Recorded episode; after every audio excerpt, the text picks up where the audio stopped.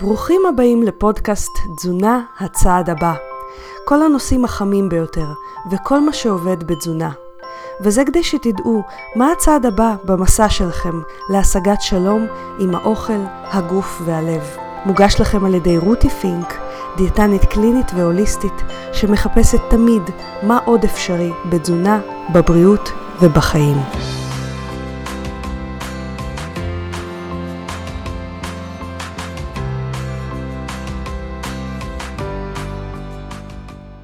היי חברים, רותי פינק כאן. למי שלא מכיר אותי או למי שפעם ראשונה מקשיב לפודקאסט, אני דיאטנית קלינית שמשתמשת בתזונה דלת פחמימות על כל גווניה וצום לסירוגין, לשיפור הסוכר, המשקל והאכילה הרגשית של המטופלים שלי.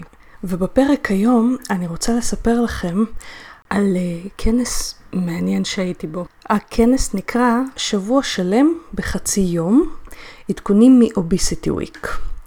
קודם כל, אני אסביר מה זה, ואני כמובן אסביר לכם על ידי מי זה מומן, ואז נתייחס לדברים שלמדתי שם.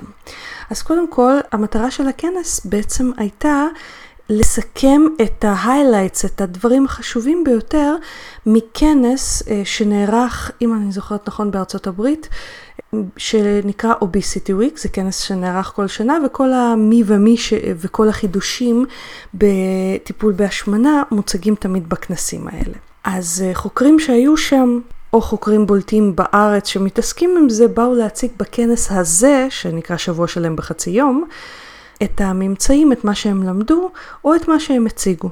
עכשיו, הכנס הזה נעשה במימון של חברת טבע, של חברת קצת ושל חברת נובו נורדיסק, ששלושתן יצאניות ומפיקות של כל מיני תרופות נגד השמנה, וזה בהחלט היה מימון של הכנס, ואני נשארתי רק בהרצאות שפחות נגעו למימון הזה, כלומר פחות דיברו על מה הרופאים יכולים לעשות, אלא יותר מה האוכלוסייה יכולה לעשות, או מה הממצאים שהם רלוונטיים לאוכלוסייה. למשל, האם ניתן לנבא שיפור בתחלואה ובתמותה לאחר ניתוח בריאטרי, שזה כמובן נושא מרתק, ובריאטריה באופן כללי, בריאטריה זה ניתוח קיצור קיבה, זה נושא מאוד מרתק. זה למשל אני פחות נשארתי, כי האג'נדה שלי, אני לא נגד ניתוחים בריאטריים, אני כמובן גם מדבר על זה, הם בהחלט יכולים להוות פתרון טוב למי שזה מתאים לו, אבל אני בפודקאסט פה, אני בכל העשייה שלי, יותר מעצימה אתכם לפעול מתוך בחירה ואחריות אישית, בין אם בחרתם ניתוח ובין אם לא, ופחות הסתמכות על תרופות וכן הלאה. אני אסכם לכם רק את ההרצאות שבהם נכחתי, ובאמת היו רלוונטיים למה אפשר לעשות, מה האדם יכול לעשות או יכול ללמוד מהדברים. אני חייבת להודות שהכנס היה גם אכזבה וגם לא אכזבה. אני תכף אדבר איתכם על דברים שלמדתי בכנס שגם היו חדשים לי. הלא אכזבה היה כמה הנושאים של תזונה דלת פחמימות וצום לסירוגין התחילו לחדור למחקר ולשיח בין אנשי המקצוע. זה היה מאוד מעודד. פעם זה היה מאוד מאוד בשוליים של המדע, או שאפילו היה די מוקצה. אני מרגישה בארץ שזה זז, וה-Obesity Week, שזה כנס בינלאומי, אם זה התכנים שהיו בו, אז וואלה, אנחנו הולכים למקום מאוד מאוד לא רע. האכזבה הייתה דווקא מאנשי המקצוע שהם היו מאוד מאוד בשוק ובחוסר ידיעה עד כמה המחקרים מראים לטובת הצום לסירוגין ותזונה דלת פחמימות. עכשיו, חשוב לי להגיד, לא כל אנשי המקצוע. היו גם אנשי מקצוע שהגיעו ואמרו שהם גם מקשיבים לפודקאסט הזה, ושהם בעניינים, וניכר שהם יודעים על מה הם מדברים. היו גם רופאים שדיברתי איתם על זה. אבל האווירה הכללית ככה בשיחות בהפסקות עדיין הייתה יחסית לצערי רחוקה מלהיות בעניינים של צום לסירוגין ותזונה דלת פחמימות. אני מאמינה שזה מאוד מאוד ישתנה בשנים הקרובות. אז זה ככה הרושם הכללי של הדברים. מבחינת מתנות, אני לגמרי שקופה איתכם. המתנה היחידה שקיבלתי הייתה קרם ידיים של חברת קצת. לא יכולה להגיד שזה קשור באופן ישיר למה שאני אדבר אליו, אז זה מה שיש לי להגיד מבחינת המתנות.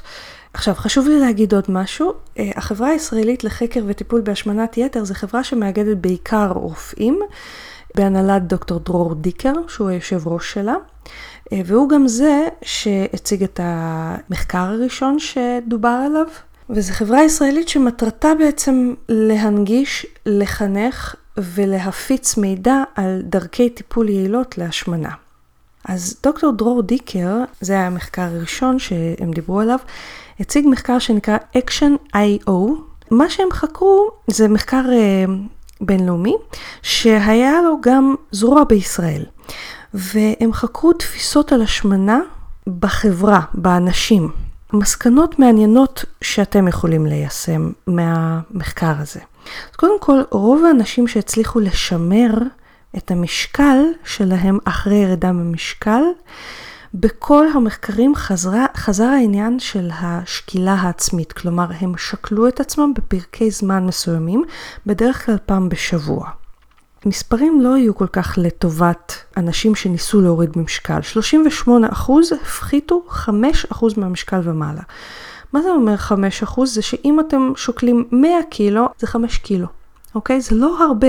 אז אנחנו מדברים שוב על הציפיות של, של, של אנשים כשהם באים לרדת במשקל, זה, הם רוצים לרדת עשרים, שלושים קילו, וזה לחלק אפשרי. אני לא אומרת שלא. אבל מבחינת הסטטיסטיקה, הסטטיסטיקה דווקא לרעתנו. זה לא אומר שזה לא שווה את השינוי התזונתי, כי יש עוד מדדים, ונדבר עליהם בהמשך, שמאוד משתפרים בלי שום קשר למשקל. אבל שלושים ושמונה אחוז הצליחו להפחית חמישה אחוז מהמשקל. אחת עשרה אחוז הצליחו להוריד חמישה אחוז מהמשקל ולשמר אותו תוך שנה, ורק חמישה אחוז הצליחו לשמר עשרה אחוז ירידה במשקל יותר משנה. עשרה אחוז זה אם אתם שוקלים מאה קילו, זה עשרה קילו. כלומר, המספרים הם לא לטובתנו. עכשיו, זה משהו שהוא די ידוע, בכל המחקרים זה עולה, יש במחקרים על תזונה דלת פחמימות וקטוגנית ניכר כן יתרון כלשהו, כלומר מפחיתים יותר ומשמרים קצת יותר. עכשיו הקצת הזה הוא לא הבדל כל כך משמעותי, אנחנו לא מדברים על עשרות קילוגרמים. ושוב, אני מזכירה לכם, אני פה מדברת על סטטיסטיקה, כי לאדם הפרטי יכול לבוא אליי אדם או איש או אישה ולהגיד לי, אבל אני הורדתי עשרים שלושים קילו ואני שומר על זה, וזה מעולה. אבל אנחנו מדברים על הסטטיסטיקה הכללית, כי אם הם הורידו עשרים שלושים קילו, הם ב-חמישה אחוז האלה, אוקיי? כלומר, תשעים וחמישה אחוז לא. אוקיי?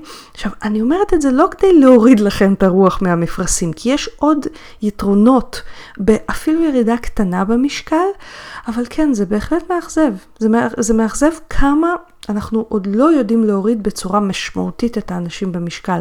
ואני מדברת גם על מחקרים בתזונה קטוגנית וצום לסירוגין. ועכשיו אנחנו חוזרים למסקנות של המחקר. אז בקשר לשקילה, ניכר שפעם בשבוע שקילה עצמית הייתה מועילה. עכשיו אני רוצה להתייחס לזה. באות אליי הרבה, אני אומרת דווקא באות, כי זה בעיקר נשים, אני פוגשת שנתקלות בזה, שנשקלות כל יום, וזה יוצר רמת אובססיביות מאוד מאוד לא בריאה סביב המשקל. אני אתן לכם דוגמה, אכלו קצת יותר מלח, נגיד אכלתם היום יותר מלח, נשקלתם מחר, אתם תשקלו יותר, למה? כי צוברתם נוזלים.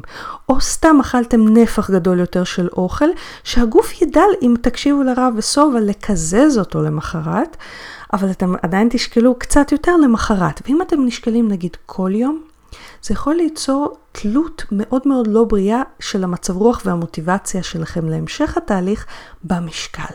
עכשיו שימו לב, הם מדברים על שקילה עצמית לפחות פעם בשבוע, כלומר גם פעם בשבוע נותן את האפקט. אני רוצה להזכיר לכם שלפעמים המשקל הוא לא המדד היחיד, ודווקא היקפים ייתכן שיש להם מדד יותר מדויק לזה, או להפך, או לצלם את עצמך. זה נכון ששקילה עקבית יכולה להועיל, יחד עם זאת, אתם לא רק גוף, אתם לא רק מחקר, אתם לא רק סטטיסטיקה, אתם גם פסיכולוגיה. אם אתם נשקלים כל יום ואתם רואים שמצב הרוח שלכם ורמת המוטיבציה שלכם להשקיע נקבעת על פי המשקל, כלומר, אם עליתי אז זה לא שווה ואני אוכל מה שבא לי ו- וכמה שבא לי ובולס, אם זה המצב, אז אולי עדיף דווקא להפחית את מינון השקילה. מה שהיה עוד מאפיין את המצליחים בירידה ובשמירה, היה המחשבה שזה האחריות שלהם. כלומר, זה לא שמישהו מבחוץ אחראי על התוצאות שלי, זה לא ה... תפריט של הדיאטנית נתנה, או של הקבוצת תמיכה, או של האם אה, מישהו אה, עזר לי או לא עזר לי, אלא מה אני עושה באחריות שלי בשביל לגרום לזה לעבוד. עכשיו זה אגב מאפיין מצליחנים בכל תחום. זה לא מוקד שליטה חיצוני של הוא אשם או היא אשמה או הם יודעים ואני לא, אלא מוקד אחריות פנימי. מוקד שליטה פנימי, כלומר, מה אני יוצר במציאות שלי, מה אני משנה במציאות שלי בשביל להצליח. עכשיו, אחד הדברים המנבאים ביותר, הצלחה היה ההבנה שהשמנה מביאה איזושהי או תחלואה או מחלה או חסר ביכולת פיזיולוגית.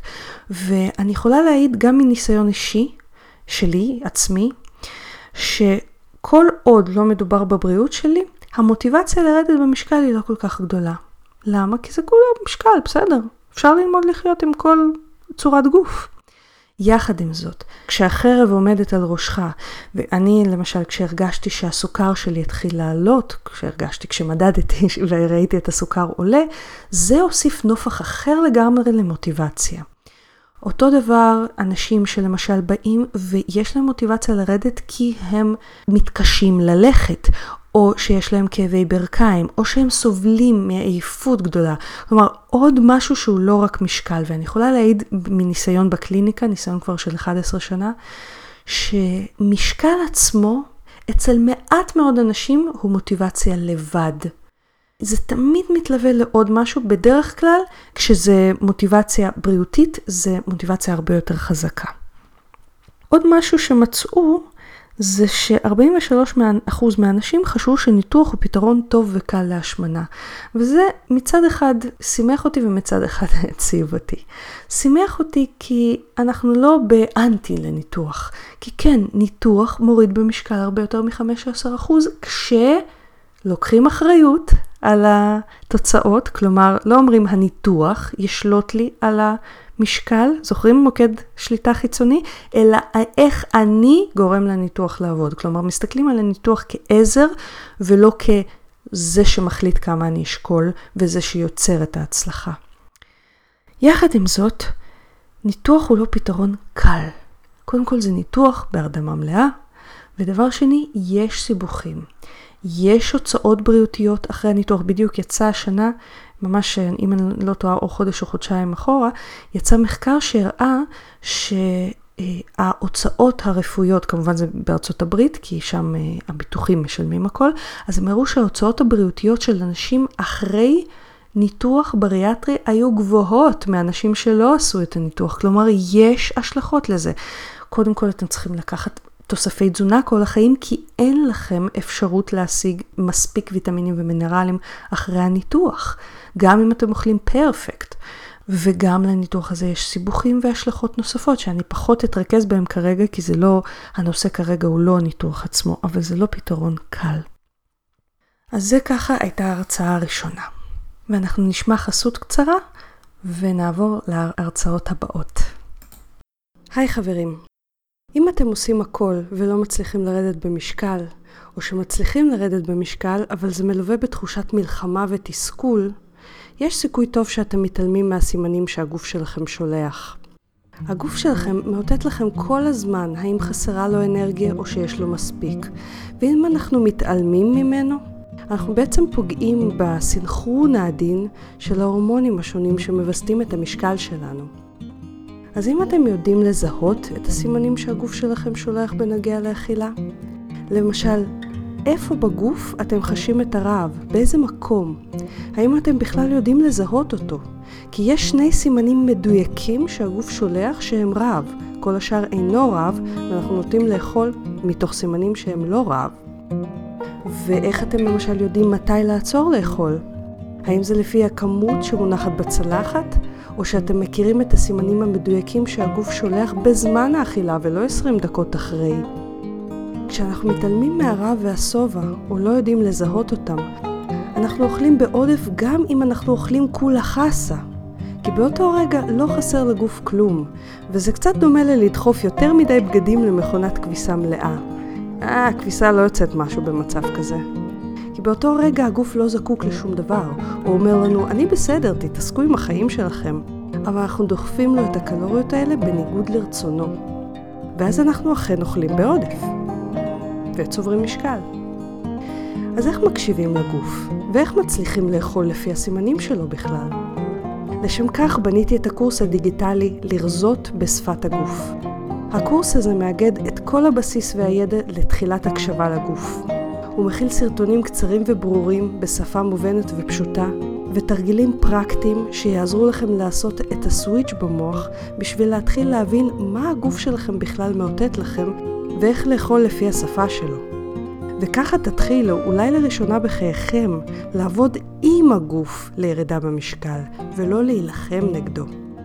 בקורס תלמדו את הסימנים המדויקים של רעב וסובה, ואת התרגילים המנטליים הפשוטים שניתן לעשות על מנת לעזור לעצמנו להקשיב לגוף ולשבור את האוטומטים שאנחנו פועלים לפיהם, שגורמים לנו להתעלם מהבקשות של הגוף שלנו. את כל התכנים של הקורס בדקתי כבר על מאות מטופלים בקליניקה, שלא לומר אלפים, ואין טיפול שבו אני לא מכניסה את התכנים האלה, כי זה פשוט הבסיס להכל.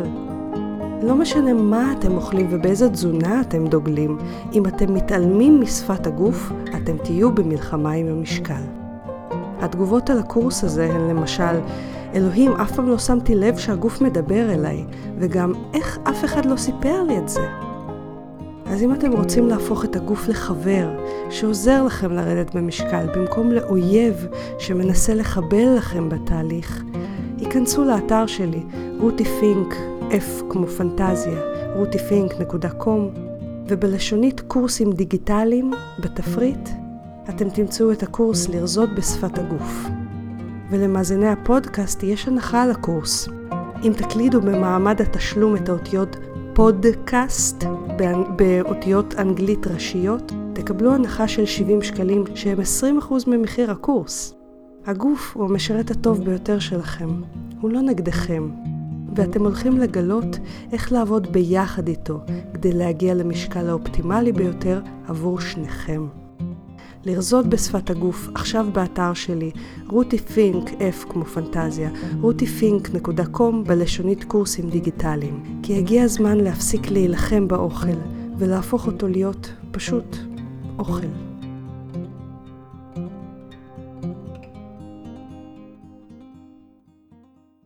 ההרצאה הבאה שאני רוצה לדבר איתכם והייתה מרתקת בעיניי, למרות ש... המקשיבים לפודקאסט הזה סביר להניח היו יודעים חלק לא קטן מהדברים, לא ברמה המחקרית אלא ברמה התפיסתית והרעיונית. ההרצאה הבאה הייתה של דוקטור מיכל קשר, והיא נקראה דיאטות המבוססות על צום והשעון הביולוגי. מה הקשר? אני לא דיברתי על זה המון, אני מדברת על זה די הרבה בקבוצה שלי של צום לסירוגין, שאתם כמובן מוזמנים אליה. הם הציגו מחקרים חדשים. מחקר אחד שהם הציגו היה של רבוסיון, שפורסם באובסיטי ב-אלפיים תשע עשרה, והוא בדק צום לסירוגין מול הגבלה קלורית, כשהם דיברו על חלון אכילה, ב-אחד עשר אנשים, והם הראו יתרון בהפחתת סוכר ורגישות לאינס... והגברת רגישות לאינסולין, באלה שעשו צום לסירוגין מול הגבלה קלורית. מה שהיה מעניין, ואנחנו רואים את זה גם בקבוצה של צום לסירוגין, אני רואה את זה כמובן במטופלים בקליניקה, זה שהאנשים אחרי תקופת הסתגלות קצרה דיווחו על פחות מדדי רעב ועלייה בסובה, וזה משהו שאני מדברת עליו כשאני אומרת תיקון תיאבון. יש משהו בצום לסירוגין שאני רואה בקליניקה, וזה מחקר ראשון שבאמת מראה איזשהו קשר על זה, שהתיאבון משתנה. זה כאילו ההורמונים שמחליטים מתי אתם תאכלו, מתי אתם לא תאכלו, מתחילים לתקתק הרבה יותר לטובתכם.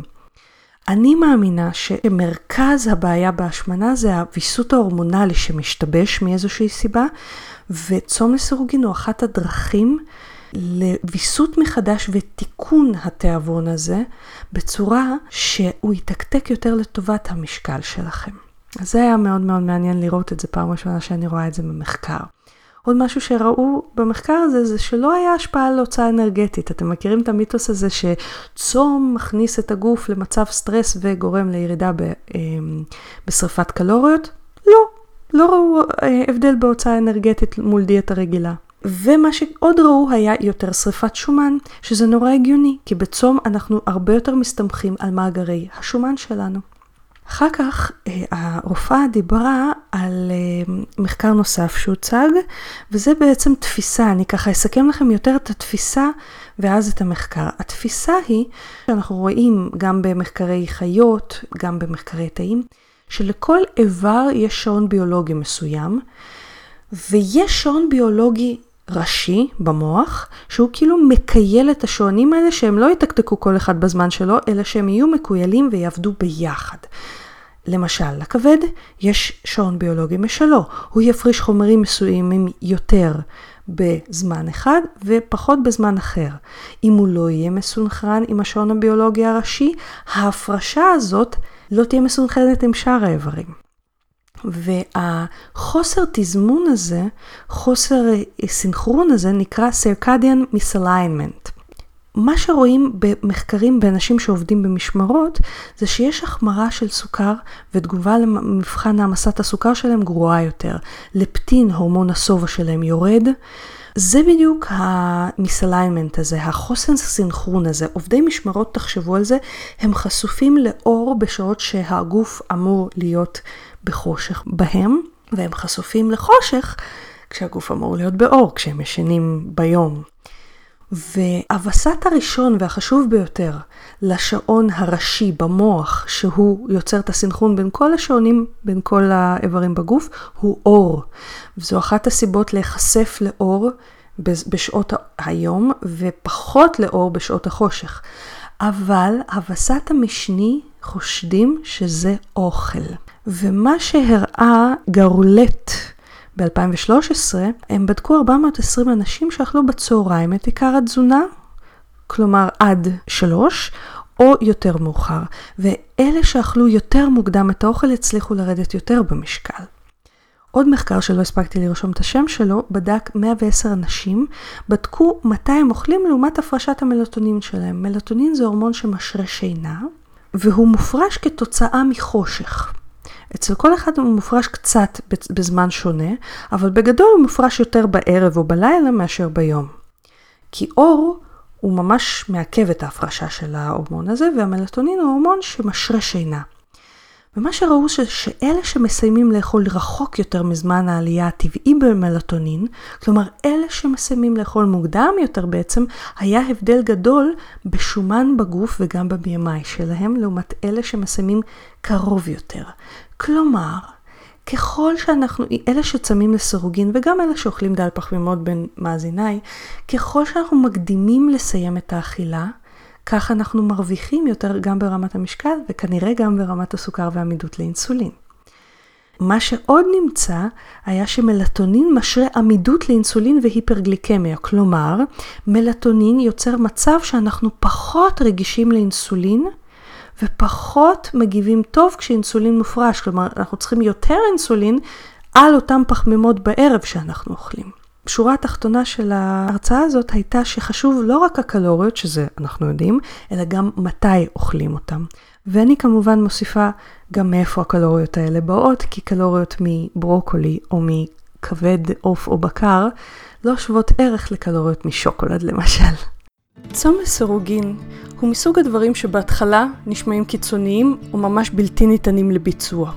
אבל כשאנשים שומעים את היתרונות של הצום לסירוגין, הם מתחילים לשקול, hmm, אולי זה לא כזה קיצוני אחרי הכל.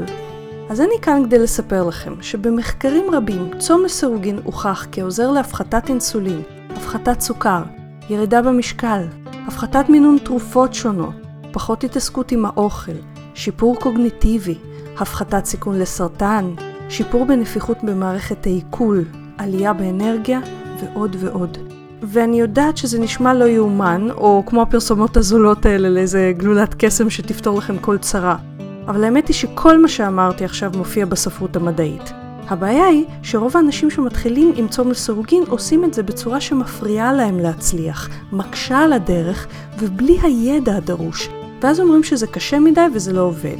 למשל, הם מתחילים עם פרוטוקול צום לסירוגין שלא מתאים עבור המטרה שלהם, כי יש פרוטוקולים שונים והם מתאימים למטרות שונות יותר או פחות. או, אנשים לא יודעים איך להימנע מתופעות הלוואי האפשריות שממש ממש פשוט להימנע מהם, למשל סחרחורת, או עושים דברים שדווקא יוצרים עלייה מיותרת בתיאבון במקום ירידה שלו. כי כן, צום לסירוגין בהחלט יכול להוריד תיאבון. נשמע לא יאמן, נכון? אבל זה רק אם עושים אותו נכון. ואם לא עושים אותו נכון, במקרה הטוב צום לסירוגין לא יועיל, ובמקרה הרע הוא אפילו יכול לסכן אתכם. אז לאחר שנים של עבודה עם צום לסירוגין בקליניקה וחפירה לעומק ולרוחב בנוגע לצום לסירוגין במחקרים, הבנתי שאני חייבת להוציא לאור את הקורס המקיף ביותר בישראל על צום לסירוגין, שייתן לכם את כל הכלים להתחיל ולהצליח בצום לסירוגין.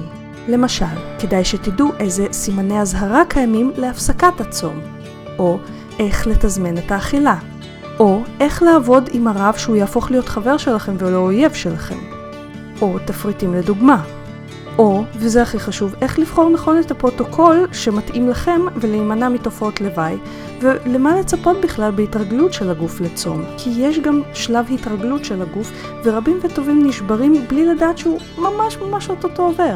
ורק למאזיני הפודקאסט אני נותנת הנחה משמעותית של מאתיים שבעים ושמונה שקלים לרכישת הקורס בהקלדת הקוד פודקאסט.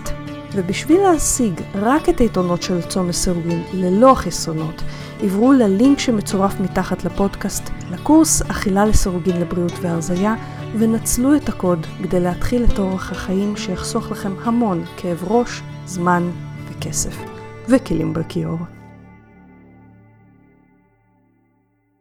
ההרצאה הבאה הייתה של דוקטור גפנר, חלק ממנה היו חומרים שאפילו עדיין לא פורסמו, וההרצאה הייתה האם ניתן להפחית את השומן התוך בטני על ידי דיאטה ים תיכונית ושינוי המסלול המטבולי.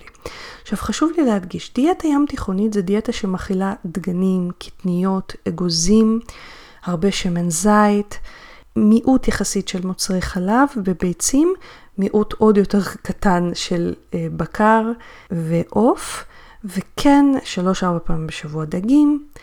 מה שהיה מעניין קודם כל זה שדוקטור גפנר דיבר בעצם לא על תזונה ים תיכונית קלאסית, כמו שמשרד הבריאות כן ממליץ עליה כיום, אלא דווקא על תזונה דלת פחמימות ים תיכונית, שזה בעצם התזונה שאני מאוד מעודדת את המטופלים שלי להגיע אליה. לא רק בשר שומן, בשר שומן, אלא כן לשלב ביצים, כן לשלב גבינות, כן לשלב אגוזים, ירקות, שמן זית הרבה. הוא סיכם קודם כל מחקר של איריס שי. איריס שי היא חוקרת פרופסורית מהארץ, ידועה מאוד בעולם, קיבלה כבר פרופסורה בהארוורד, והיא בדקה תזונה דלת פחמימות ים תיכונית, לא אטקינס בעצם, כי פעם חקרה יותר אטקינס, אלא דלת פחמימות ים תיכונית, מול דלת שומן, עם או בלי פעילות גופנית, וראו, ממש עשו אם אר איי איברים, ובדקו על השו, את השומן בכבד, השומן התוך בטני, השומן בלב, בלבלב, בכליות ובשרים. עכשיו אני רוצה להדגיש שעד עכשיו דיברנו על העניין של שזה שלא כל שומן הוא שווה מבחינת ההשפעה הבריאותית שלו. השומן סביב הכבד והשומן סביב האיברים, השומן התוך בטני, מה שנקרא סביב האיברים בבטן, נחשב מזיק יותר מבחינת העלייה של שומנים בדם, השריית עמידות לאינסולין. ומה ראו? המשקל במחקר ירד ב-שלוש נקודה חמש אחוז בלבד. לא יותר מדי. תחשבו על זה, אם אדם שוקל מאה קילו, הוא ירד שלוש נקודה חמש אחוז בשומן בתזונה הדלת פחמימות ים תיכונית. אבל השומן בכבד ירד ב-שלושים אחוז, שזה השומן המזיק ביותר. כלומר, רוב השומן שירד, או לפחות חלק ניכר ממנו ירד בכבד, לעומת בתזונה דלת שומן. עכשיו, היו כמובן גם ירידות גדולות יותר בתזונה דלת פחמימות ים תיכונית, בגלוקוז ותוצאים מטבוליים נוספים. שריפת השומן הייתה גבוהה יותר בתזונה דלת פחמימות, והראו שככל שהייתה נטייה יותר של הגוף לעבור את הסוויץ' המטבולי הזה לשריפת שומן, ככה השומן הוויצרלי, השומן הבטני, נשרף יותר. עכשיו, בהוצאה אנרגטית לא היה הבדל בין תזונה דלת פחמימות לבין תזונה דלת שומן. שזה אחד הטענות של אנשים שמדברים על תזונה דלת פחמימות כמרזה יותר, זה כי היא מוציאה יותר קלוריות. לא, היא מוציאה יותר שומן לשריפה, יותר בקלות, כי האינסולין נמוך יותר, אבל צריך לשרוף אותו. בשביל זה צריך להיות בגירעון קלורי. הדבר הפרקטי הוא שמשרד הבריאות כיום ממליץ על תזונה ים תיכונית. אני אישית אוהבת את הגישה בגדול של התזונה הים תיכונית, שהיא מאוד מאוד צבעונית, מאוד מאוד עשירה, תזונה שמחה בצלחת. ויחד עם זאת, את הגרסה הדלת פחמימות שלה, אפילו קטוגנים יכולים להיות בתזונה ים תיכונית קטוגנית. לא בהכרח רק בשר ושומן, זה התפיסה שלי, למרות שיש אנשים שבהחלט יכולים להפיק יתרון מתקופות קצרות של שומן ובשר בלבד. וההרצאה האחרונה שהייתי בה הייתה על פעילות גופנית, שהיא לא חידשה המון, אבל אני חושבת שהיא תחדש לכם כמה דברים. ההרצאה הייתה על ידי צחיק נן, שהוא דיאטן, ו... אחד הדברים שהוא התעמק בו בהרצאה היה למה פעילות גופנית לא טובה למשקל. והיו לזה כמה סיבות. קודם כל, אנחנו נוטים יותר נשים מאשר גברים, אנחנו נוטים לאכול יותר אחרי פעילות גופנית. זה נקרא פיצוי, ויש כאלה שמפצים אחרי פעילות גופנית, יש כאלה שלא. אלה שלא לא יחוו עלייה בתיאבון לא אחרי פעילות גופנית ולא כמה שעות אחרי פעילות גופנית. אני אגב לצערי לא אחת מהם. אני לאחרונה יותר אינטנסיבית בפעילות שלי, כי אני ממש רוצה להשתפר בכדורשת, ורבק עליתי במשקל כי אני רעבה יותר.